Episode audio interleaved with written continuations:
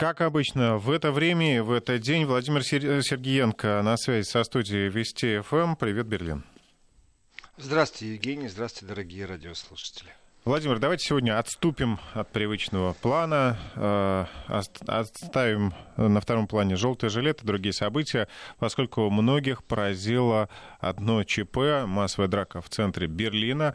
И удивителен сам повод. Перепалка двух блогеров в соцсетях привела к столкновениям не то что десятков, сотен людей, которые даже не знакомы друг с другом, не имеют никаких конфликтов между собой. В общем, повода для них не было. Но все-таки они вступили за своих кумиров, за популярных YouTube-блогеров. Давайте поговорим об этом. Давайте. Здесь очень много вопросов, и эти вопросы поднял в том числе и профсоюз полицейских. Дело в том, что Александерплац – это центр Берлина, площадь, которая находится возле телевизионной башни. И это место сбора действительно людей. Там назначают встречи, свидания на фонтане возле европейских часов. И на площади можно увидеть огромное количество всегда каких-то этнических, непонятных, очень интересных музыкантов. То есть, ну, тут центр, настоящий живой центр, пешеходная зона. И в то же время Александерплац считается одной из криминогенных зон города Берлина. По статистике, чаще всего карманные кражи совершаются именно там. То есть полиция всегда там присутствует, не только из-за карманных краж, потому что там назначают встречу разные группировки друг с другом. В данном случае все бы это было весело, конечно, если бы не так грустно, потому что это не пару десятков, как вы заметили, Евгений, это 400 человек, там больше 400 человек было. И полиция, конечно же, знала, что они там собираются. И вот здесь вот первый вопрос. Дело в том, что мероприятия такого плана молодежь, может, и не понимает, но в связи с тем, что нужно обеспечить безопасность, в том числе и гражданам другим, которые случайно оказываются в этот момент в данном месте, массовые мероприятия нужно регистрировать. Это практически как демонстрация, флешмоб или не флешмоб. Если вы ее не зарегистрировали, но тем не менее созвали людей, то это ведет к административному наказанию как минимум. Вообще тишина в этом направлении, и критика слышна, потому что меры нужно принимать против тех, кто созвал, то есть против этих двух ютуберов. Предыстория очень простая. Молодой человек из Штутгарда, зовут его Бекир, и ведет он в ютубе свой блог. У него 260 тысяч подписчиков. Это, ну, достаточно много для молодого человека. И 26 еще там тысяч в Инстаграме. И есть другой ютубер, как сегодня это говорит, то есть видеоблогер, который сидит в ютубе, Bahara Lamoud, который постоянно критиковал его. У них в интернете постоянная перепалка была. Вы знаете, она такая, ну, неинтересная, скажем, для взрослого человека, но, наверное, для субкультуры подростков. И нужно не забывать, что еще есть субкультура понятия рэпа, понятия гангстерского рэпа, понятия молодежных тусовок, по-другому их не назовешь. Это аполитические действия абсолютно, это зачастую криминальные, клановые движения. Их можно сравнить с зародышем бригад 90-х годов, которые были в Советском Союзе и в постсоветском пространстве. Вот с этим можно их сравнить.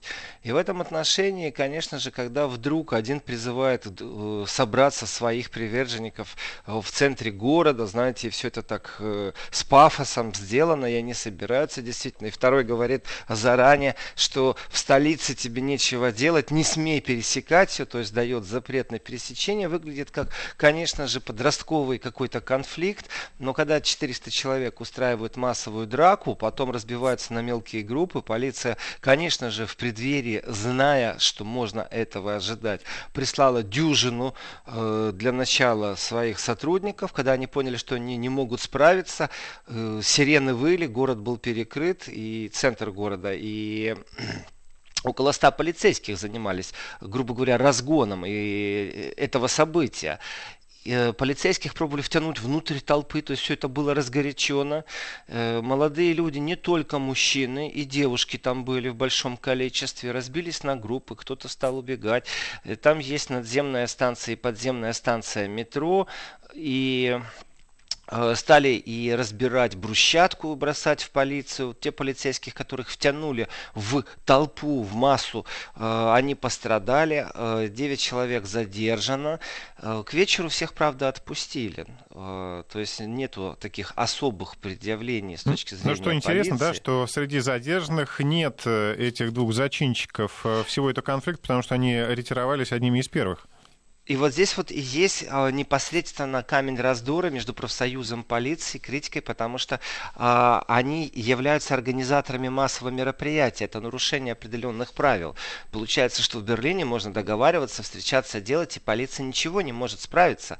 Ну, представьте себе, 400 разгоряченных подростков устраивают такую хорошую драку. На видео видно, как кулаки летают, понимаете, это не какие-то мягкие пощечины, оплеухи общественные. Нет, это жестокая, жесткая драка была. И один из вот этих вот молодых людей вечером сказал: о, народ, мне очень жаль всем, кто потерпел какие-то неприятности со стороны полиции. Да, пострадал физически. Мойте лица, да, вот, от слезоточивого газа, желательно минеральной водой.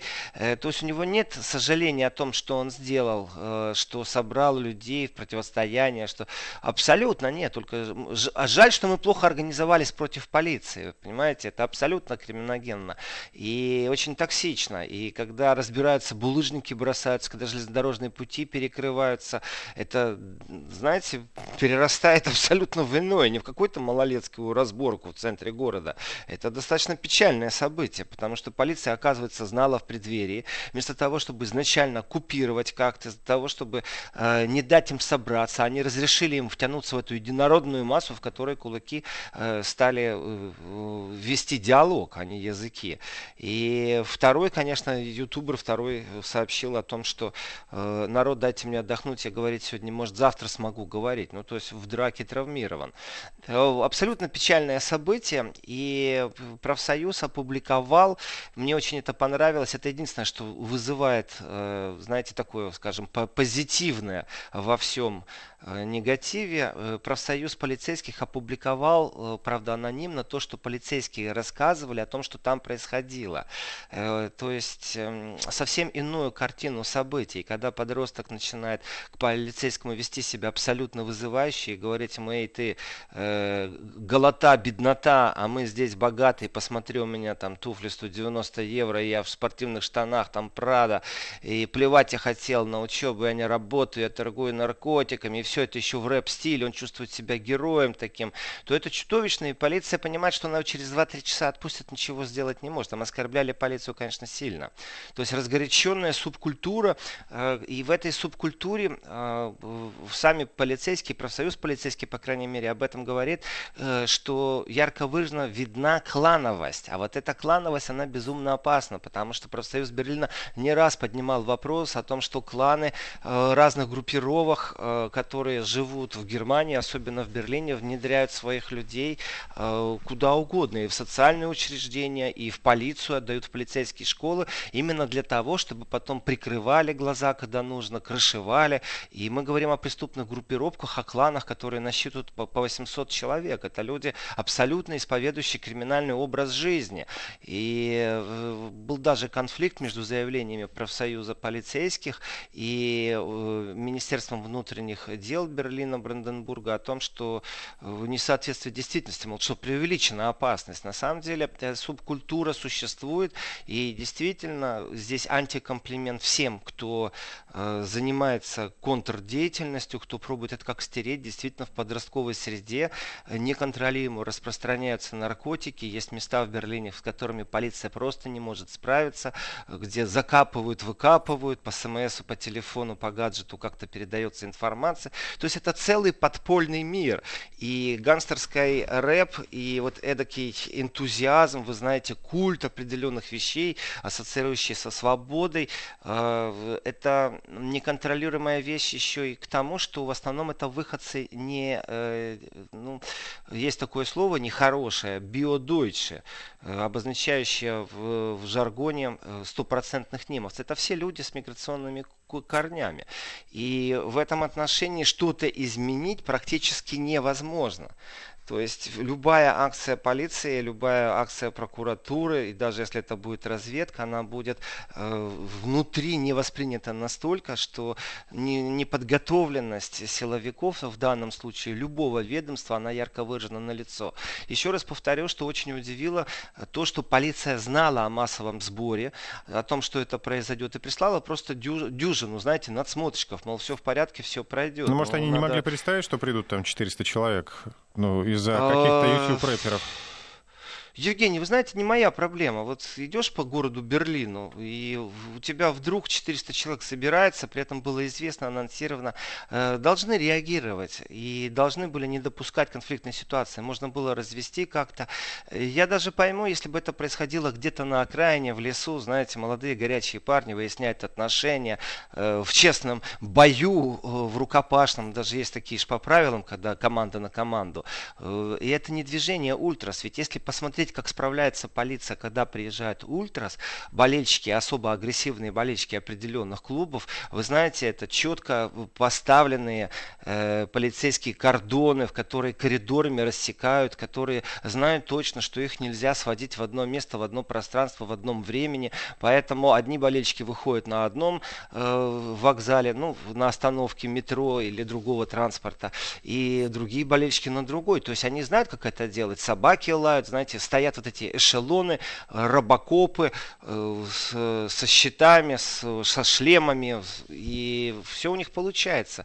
В данном случае, если для них это неожиданность, то на каком уровне они тогда работают, если они знали? Прислать надсмотрщиков дюжину полицейских, которые потом призывали к спокойствию, знаете, пробовали выдернуть из толпы. Они превентивно могли очень много сделать, когда эта масса собиралась. Если вы бы увидели эту единородную массу, то это не случайно в одно и то же время прогуливающиеся люди по известной точке Александерплац в городе Берлине. О нет, это были абсолютно агрессивно настроенные молодые люди, которые шли на свою разборку. Девушек было много. И как, опять же, вот это действительно единственный комплимент, который я могу сделать, что профсоюз полицейских опубликовал комментарии тех полицейских, которые занимались наведением порядка анонимно, но тем не менее они это сделали. И когда девушка молодая говорит, что мы им показали, они к нам больше в город не приедут. Понимаете, кажется, что все это ерунда, какой-то малолетка, какая-то подростковость, если бы не было гангстерской субкультуры, если бы не было клановских признаков мафиозных, если бы не было рэперской субкультуры, в которой призывают к насилию, то тогда это можно сказать, да, ну, знаете, не ожидали, какие-то школьники собрались. И посмотрите, как сильно отличается это событие от того, что выходят школьники на протесты. Мирные защищать пробуют матушку землю и будущее развитие, пробуя каких-то изменений в борьбе за экологию. Вот абсолютно разные события. И там все так хорошо контролируется, все так хорошо организовано, и улицы перекрыты заранее, все согласовано. То есть, когда хотят, могут. В этом отношении большущий прокол силовиков, и событие оставило, вы знаете, определенное впечатление. Местные немцы, берлинцы, и не только, кстати, берлинцы, достаточно сильно тревожно об этом говорят, потому что, ну, кому понравится, что вот 400 человек с мигрантскими корнями устроят прямо в центре, в сердце города массовую драку. И, скажем так, очередной раз, если почитать социальные сети политиков, то, что говорит абсолютно беззубость со стороны политиков мейнстрима и тех, которые у власти, в том числе и городских властей Берлина, и очень жестко критика со стороны альтернативы для Германии, которые, конечно, на таких событиях, которые для альтернативы для Германии являются, ну, скажем, закономерными, вот так правильно бы сказать. И они предвидят все время, они об этом говорят. Вот они получили очередной козырь. Они могут сказать, вы видите, мы правы, и культуру мы не можем привить нашу европейскую. Это определенная опасность. О какой толерантности вы можете говорить? Потому что тут не то, чтобы мы не толерантны, мы-то принимаем чужую культуру. Они не толерантны, они не с нашей культурой не хотят как-то соединяться и входить в нее. Так что в этом отношении, конечно, событие сильное, потому что оставило определенный отпечаток. И в первую очередь на берлинцах, которые, ну, в прямом смысле слова, слова, прям потрясены этим событием. Конечно, скорее всего, продолжение всего это будет, но здесь не могу сдержать, конечно, смеха, потому что они как минимум, и дай бог, чтобы это так было, устроят дальнейшую перепалку в интернете. Вот диванные сотни вот оставались бы на диванах и не превращали бы пикирование своих фолловеров, которые тоже разогревают последователей в интернете, в какое-то вот такое событие, где нужно доказать с выкриками «ты оскорбил мою семью, я тебе этого никогда не прощу», и все это достаточно пафосно. В общем, нехорошо закончилось, и продолжение, конечно, будет. Надеюсь, просто не на Александерплац, не в сердце Берлина. Ну, может быть, эти блогеры, в общем, и сами поймут, что после вот всей этой реакции эмоциональной, после того, как ряд политиков сделал заявление, может быть, что-то перевернется в головах у этих молодых людей. Ну, Владимир, будем надеяться. Сегодня 24 марта. Мы с вами знаем, что произошло в этот день 20 лет назад. Помнит ли об этих событиях Европа? Да, помнят. И вы знаете, репортажи, такое ощущение, что у них какой-то праздник победы. Даже при всей попытке высказываться объективно и разные стороны взвешивать, тем не менее, скользит, конечно же, абсолютно мейнстримовское такое направление о том, что нужно говорить как о достижении практически, о том, что произошло. И в этом отношении, ну, свою роль, конечно же, сыграл министр иностранных дел Германии Хайко Маас. Его заявление, конечно, ну, вот оно отражает все, что он думает, и не только он думает. Дело в том, что здесь тоже глубокие корни лежат, и немцы очень бы не хотели, чтобы второй раз на них легло пятно позора участия в каких-то военных действиях. И отмывка, я бы так сказал, ментальная отмывка этих событий, историческая перепрошивка этих событий, она имеет место быть. И если заявляет министр иностранных дел о том, что он даже себе представить не может, что было бы без этих бомбардировок, вы знаете, я бы понял, если бы это сказал какой-нибудь военный генерал, вот честное слово. Но если это говорит министр иностранных дел, это значит, что он не видит иных инструментов, он не видит дипломатических инструментов, он не владеет ими, и это безумно грустно. Это говорит опять о том, что Запад действительно глух в определенных вещах. И вмешаться НАТО в Сербии по-прежнему правильно, если исходить из того, что заявляет Хайко Маас. Понимаете, когда в Сан-Дамиано 20 лет назад пьянче стартовал торнадо Бундесвера, и это был тогда первый разведывательный полет над Сербией, в принципе, это не может быть день победы, день память, это должен быть день скорби, а также день переосмысливания о том, что произошло, почему дипломатические рычаги не срабатывают в случае внутренних конфликтов стран. Должно быть осознание расчленения и повода этого расчленения, что вы сделали вообще со страной, что вы сделали с народами, и потом, как вы пробуете их всех назад втянуть в Европу, и как вы кого финансируете, как вы кого не финансируете, и сколько денег вы уже в эту расчехленную Югославию влили, и вам кажется, что так легче контролировать, разделяя власть в прямом смысле слова. И, конечно же, когда Хайко Маас говорит о том, что это были ответственные действия, вот он западный мейнстрим, вот она политика двойных стандартов. Абсолютно. И признание Косово, это тоже из этой части, именно из политики двойных стандартов. В принципе, даже сегодня можно сесть и говорить о том, что когда накаляется ситуация, когда идут этнические чистки, или есть подозрения, что они начнутся, то разговор должен быть, что можно было сделать превентивно, что можно было сделать в тот момент. Можно ли было разговаривать с югославским правительством, настаивая на том, чтобы, например, помочь милиции, армии развести враждующие стороны. Можно можно было о многом говорить, но этих разговоров, к сожалению, нет. Преподносится вот именно так. Мы правы, потому что мы это сделали. И мы достойные союзники, мы настоящие партнеры в НАТО. И, конечно, отношение немцев к этому делу, оно вот то, что его я начал, нуждается в определенной отмывке. Потому что Германия на уровне человеческого фактора, на уровне простого человека безумно не хотела бы, чтобы ее втянули в любой военный конфликт. Эти дискуссии каждый раз очень острые и жаркие. Легче заплатить денег и не участвовать в Ираке, в войне на стороне США, потому что она захватническая. И в дискуссии, должны ли мы выполнять союзнические функции или нет, мы возьмем на себя определенную гуманитарную миссию, тем самым хоть как-то будем участвовать. Она действительно постоянно присутствует в немецком обществе, она присутствует в парламенте, она присутствует в кулуарах, она присутствует в пивных барах, она везде присутствует, эта мысль. Вот эдакий страх, что не дай бог на Германию опять ляжет вот это вот пятно позора. И в данном случае Хайко Маас, понятно, абсолютно мейнстримовское заявление, не больше и не меньше. И вот он в рассуждениях, в интервью сказал о том, что, конечно, это должно быть последнее средство, но какое последнее средство? А что вы предприняли на самом-то деле? И, ну, нету вот дискуссии публичной, знаете, вот здесь мейнстрим придавил определенные ну, желание, скажем так, определенную боль, при том, что мы не забываем, ведь открытым текстом одна сторона это празднует как победу, другая сторона говорит о том, что это абсолютное поражение и нарушение всех прав. Еще разговор о том, что вот жаль, что мы не смогли предотвратить какие-то вещи, например, бомбардировку попадания в китайское посольство.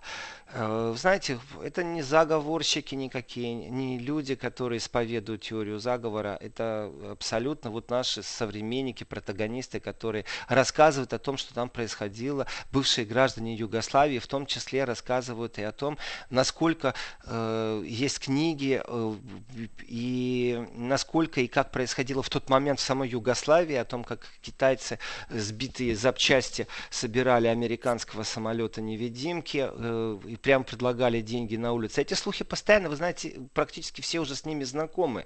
Но мейнстрим делает вид, что этого нет.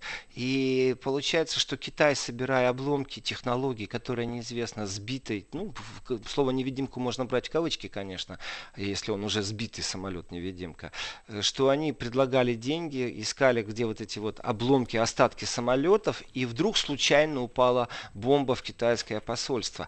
И иногда притушить это знание, которое есть, которая в народе, и об этом говорят, здесь же очень много выходцев из Югославии, практически невозможно. Владимир, давайте ненадолго прервемся. Сейчас давайте. Выпуск новостей, Наталья Христова, а потом мы с вами вернемся к разговору о бомбардировках Югославии. 11:33 в Москве. Мы возвращаемся в студию с Владимиром Сергеенко. 20 лет со дня бомбардировок Югославии, 20 лет крупнейшей стратегической ошибки. Операция с циничным названием «Милосердный ангел», результат которой 1700 погибших, в числе которых почти 400 детей. Вот такое милосердие. И нужно еще все время добавлять о том, что мандата ООН, конечно же, НАТО не имела. Конечно же. И вот это вот безмандатное действие ООН, НАТО безмандатное действие, конечно, это демонстрация, игра мускулов. И, кстати, показали, как они умеют расчленять, потом втягивать к себе в свои европейские или в свои мировые, потому что НАТО это мировой проект, и какие изменения произошли. И прямой текст, что у вас с Косово, кроме двойных стандартов, которые вы навязали, еще, конечно же, вопрос о том, действительно ли вы добились спокойствия в этом регионе, или вы удерживаете определенный статус раздражительности в геополитическом пространстве, провоцируете, и в том числе и финансированием провоцируете определенные вещи, поддерживая свою политику. И я так скажу, это будет нечестно, если я скажу, что никто не критикует, есть только мейнстрим. Очень жесткая критика со стороны, конечно же, левых сил. Очень жесткая критика. И это, наверное, единственная сила, которая не стесняется говорить и заявлять, что это не просто ошибка, а втягивание Германии в войну в данном случае и неправомочность действий НАТО является ключевой. Но, к сожалению, партия это в оппозиции. Она как может инструментами оппозиции, конечно же, действует и влияет на общественное мнение в данном контексте. И, как я говорил уже, ведь огромное количество выходцев из бывшей Югославии находятся в Европе, во всех странах Европы есть выходцы из Югославии, поэтому та картинка, которую рисуют мейнстримы, та, которая должна вроде бы как войти в учебники истории, все это понятно, но мы не забываем, что был суд в Голландии. Потому что, правда, суд такой, знаете, тоже был очень специфический, я бы сказал, политически ангажированный. Потому что уж больно странно себя вели миротворцы, так званые, которые одни группировки пропускали, другие группировки разоружали. При этом они выбирали, кому оставлять оружие, кому не оставлять. Они прекрасно знали, что у них за спинами творится. И по поводу расстрелов и уничтожений все прекрасно знали. Просто они выбирали, кто имеет право набирать на курок, нажимать на курок. И в этом отношении, это вот мне кажется, что иногда нужно уходить из политически корректных слов и говорить, нет, это не двойные стандарты, а это преступление. Вот это было преступление, которое нужно было не местным судом рассматривать, а другим судом. И единственный, кто мог бы это сделать, если это не делают структуры ООН, значит Сербия, как страна потерпевшая, должна была бы заняться тем, что этих югославских солдат, офицеров и также тех, кто давал приказы, рассмотреть в судебном порядке и вынести любое решение, даже оно, если бы не было воплощено, никто бы на него не обратил внимания. Но, тем не менее, это надо было сделать, чтобы зафиксировать обратную точку. Так что двойные стандарты, я считаю, что это очень печальный день, и в принципе выть надо, а не радоваться тому и настаивать на том, что да, мы были правы. Так что Хайко Маас в данном случае набрал абсолютно негативные пункты, и ну, даже не знаю, а вот такое ярое отстаивание того, что все правильно и объективно было сделано, очень о многом говорит с точки зрения, я бы сказал так, политпсихологии, кто такой Маас и как с ним разговаривать. То есть, что это за политик, если он вот так смотрит на определенные вещи, что это за дипломат. Хочется даже помолчать, вы знаете, потому что тема достаточно печальная. Давайте перейдем к другой теме. Давайте мы подумаем о тех людях, кому сейчас совершенно не до чего, а только до своего поста. Тереза Мэй, может, ее могут отправить в отставку. Ее могут уйти, да. Ее могут уйти. Я думаю, что с Полусей, наверное, не очень хорошо. 11 человек в правительстве готовы ей практически поставить ультиматум. Тайный заговор, как писалось в прессе, но уже совершенно не тайный. Как будет поступать Тереза Мэй и что, в общем, ждет Великобританию в ближайшие дни? Вы знаете, Евгений, я вначале подумал, что это медийный заговор, что это не заговор действительно министров, а что это абсолютно медийный заговор. Представляете, если действительно сговорились The Sunday Times, Telegraph, The Daily Mail, вот если такие вот сильные игроки медийного поля сговорились и решили напугать Терезу Мэй. Ну, Тереза, вот там за твоей спиной министры сговариваются, и она испугалась, и все министры начинают оправдываться, говорят, нет, мы это не говорим. И тем самым произошла такая определенная разведка обоим, а также определенный намек. Вот так я воспринял первичную информацию. Я даже не поверил, что такое может произойти. Сейчас же, конечно, это можно говорить о том, что медийный заговор — это всего лишь отражение того, что происходит в Великобритании.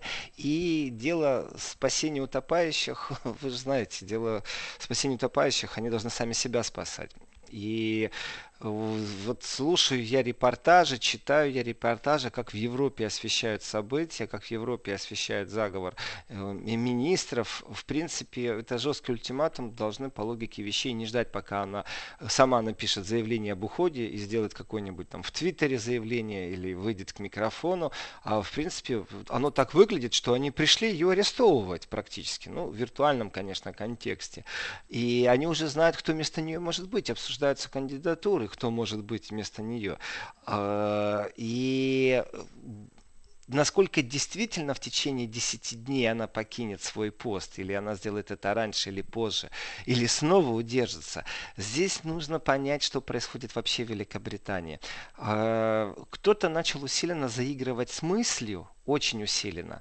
А давайте-ка Brexit вообще остановим. А давайте-ка мы, как минимум, если не остановим, то мы об этом будем говорить громко.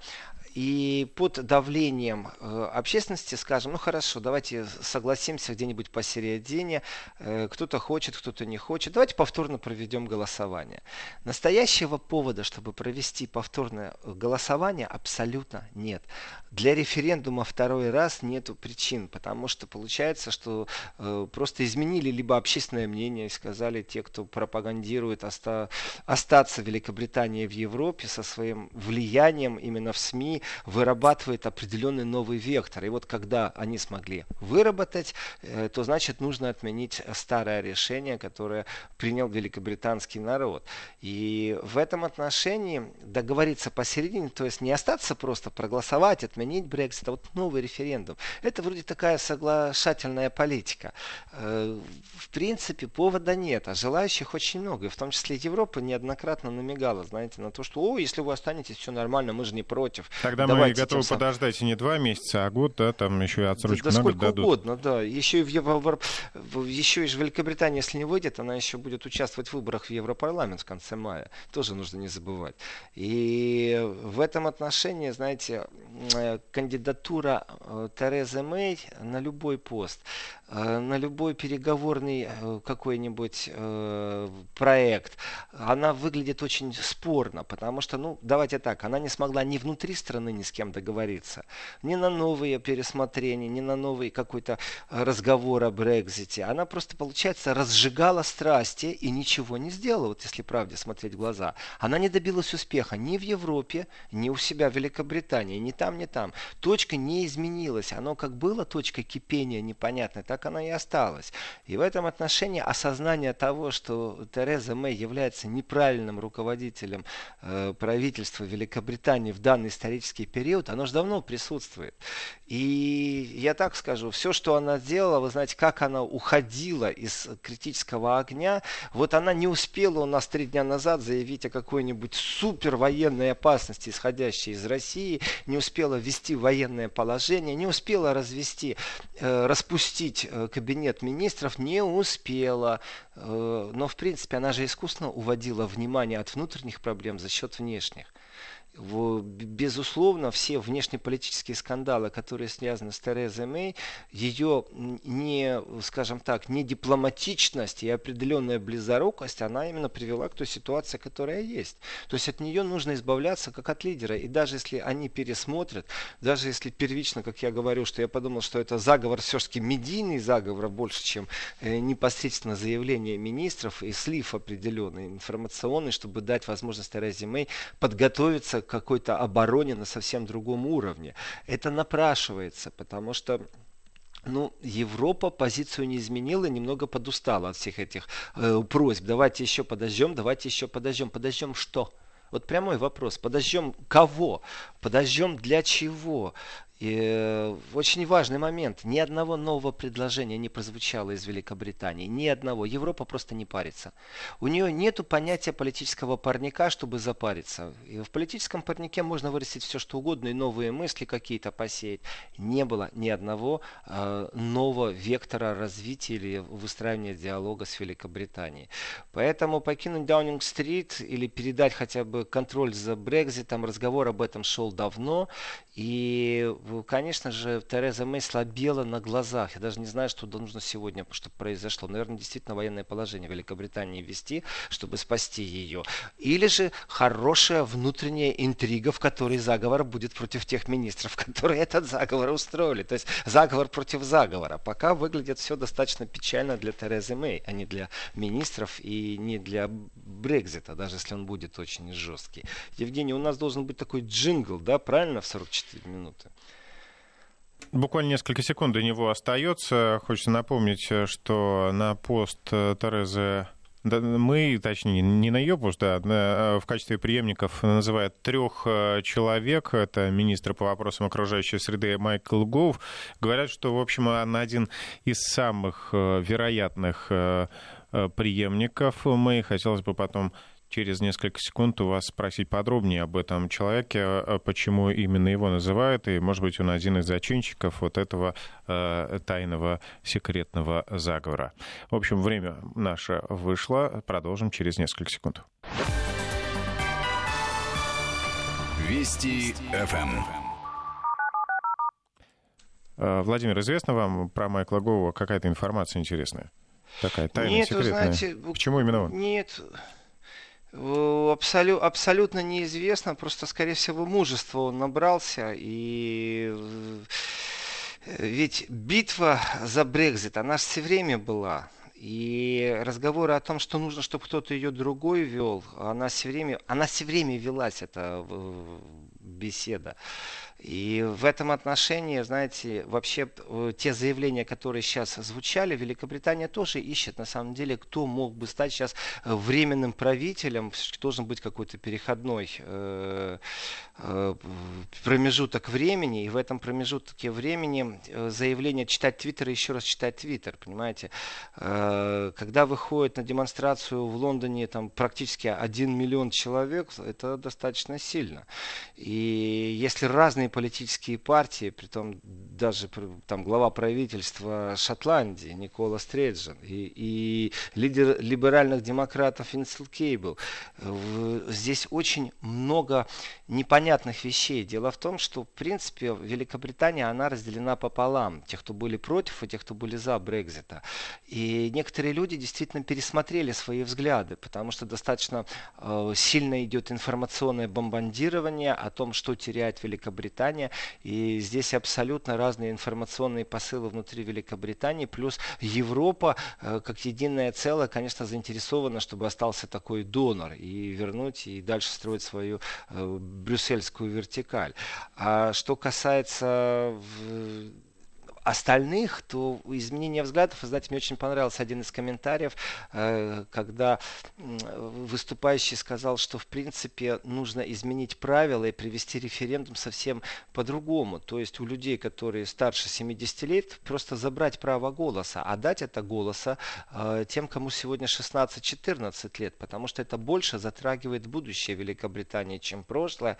И те, кто сегодня не голосует, а в принципе у нас школьники стали очень активно пилотировать, то надо задумываться о том, чтобы изменять законодательство, потому что будущее страны, которое передают люди, которые сегодня имеют право выбора, на самом деле оно полностью направлено вот туда, к тем, кто не имеет права голосовать. Замечательный комментарий, правда, его невозможно будет воплотить в жизнь. Действительно, это разговор идет о будущем Великобритании. И споры внутри Великобритании о том, какая индустрия убита, почему определенные отрасли больше не существуют, они сводятся, ну, знаете, к такой внутриполитической перепалке, в которой действительно зачастую сравнивается Великобритания там 20-летней давности, когда это было мощное промышленное государство, и сегодня, в котором банкиры, топ-менеджеры, приезжие олигархи, много что произошло, но даже те европейские субсидирования, которые были в разных точках Великобритании, потому что та же металлургия, те же шахты, горняки, это все подубито. И подубито почему? Потому что существует политика Брюсселя.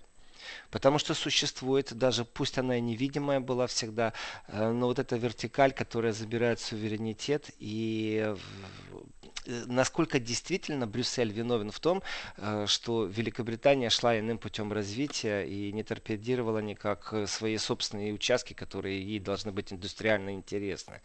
И в этом отношении, конечно, то, что упущено, то упущено, но разговор о будущем суверенитете, он внутри Великобритании достаточно острый. И все свести к проблеме Северной Ирландии и Ирландии, конечно, это было бы не объективно просто. Объективность заключается в том, что сегодня, даже сегодня идет борьба за голоса великобританцев. Не просто так вот слышно о том, что давайте проведем референдум еще один раз, потому что народ изменил просто свое мнение. Мол, скрывали от народа настоящие проблемы, которые повлечет за собой выход из Европейского Союза. В принципе, никто не мешает выйти и тут же войти. Ну так, если рассуждать здраво. И Великобритания в данном случае разрывается между понятием демократия и между понятием «хочу» какого-то определенного агрессивного меньшинства или агрессивного большинства. Вот ни больше, ни меньше. Если демократия, то тогда нужно уважать и выбор, и то, что уже зарегистрировано, то есть выход, и надо его делать, даже если он будет очень жесткий. Ну, потрясет экономику некоторое время великобританскую. Сможет ли она восстановиться самостоятельно, используя вновь приобретенный стопроцентный суверенитет, или не сможет, покажет только будущее. Владимир, а правда ли, что Дэвид Кэмерон всерьез не надеялся, что Великобритания проголосует за выход? Ну, мне он об этом не сообщал, хотя он об этом заявлял. Насчет правда или неправда. Мне кажется, расслабленность политиков в данном вопросе, вообще как бы по многим другим вопросам, вы знаете, не настолько иногда уверены в том, что они все контролируют и все знают, что те... ну, скажем, неожиданные результаты, которые звучат, они, конечно же, могут удивить. Но это ведь и политика это... не на уровне какого-то там уездного города, а все-таки большого государства, где живут миллионы людей. Евгений, здесь я исповедую только одну единственную такую версию того, что политики тоже люди. И иногда недальновидность политиков, она приводит к таким страшнейшим ошибкам. И политики, которые читают только мейнстрим, и здесь очень простой, я приведу пример. Когда лоббировали и поддерживали кастрюли на головах на Майдане политики Запада, когда политики Запада подписывали соглашение с Януковичем. У меня простой вопрос, и этот же вопрос простой, который задаю я, задают депутаты и спрашивают: скажите, пожалуйста, а вам в этот момент разведка ничего не сообщала? Вы что, информацию только из телевизора получали? Притом из того телевизора, который вы сделали так, чтобы он отфильтровывал все, что вам не нравится, и подавал в единственном виде правдивую информацию, ну в кавычках слово «правдивая». То есть картинка мирных протестов, которая здесь транслируется, точно так же я это могу привести историю с беженцами. Если политик смотрит только телевизор, читает только мейнстримовские СМИ и под этим формирует свой взгляд, без философии, без идеологии, включает еще определенную близорукость, то вы представляете, насколько опасен такой политик. И вот, к сожалению моему, я могу только подтвердить, что на прямой вопрос, была ли информация, этот вопрос отправлен был вот Андреем Хунько Ангеле Меркель, правительству Германии, что была ли информация от разведки иного плана. Ну, о том, что оружие, например, было, о том, что подготавливали военным каким-то действиям, захватом военных складов. Разведка бездействовала. Здесь сразу такая, знаете, определенная вилка. А если вы знали и, тем не менее, поддерживали, хо-хо. Если же вы не знали, то спрашивается, зачем вам тогда вообще разведка и почему она этим не занималась. То есть, в любом случае, это была определенная оппозиционная ловушка, именно тот инструмент оппозиционные, которые есть, ставят ловушки правительству в определенных запросах и вопросах. И услышать от правительства ответ, что, вы знаете, нас больше это не интересует, у нас совсем новые реалии после того, как Крым стал спорной территорией, говорит о том, что не хотят они говорить и не хотят признавать ошибки. И если они, в данном случае, возвращаясь к Камерону, если они, западные политики, не пользуются социальными запросами, опросами, если они их сами не формируют, не заказывают через партию, партию, не находят для этого средств для финансирования этих опросов, а исходят только из мейнстрима, то, конечно, они потом удивляются. И удивляются итогам. Они действительно зачастую думают и живут в своих информационных капсулах. Это правда. И та близорукость, она ведет именно к тем вот катастрофическим иногда последствиям. Ведь ответственность, которая лежит у политиков за определенные шаги, берем ли мы 20-летние давности бомбардировку Югославии, берем ли мы события на Украине, берем ли мы Брексит, она лежит действительно на тех, кто был в этот момент у власти в большей части. И здесь, знаете, такое групповое политическое близорукство, но это не оправдание.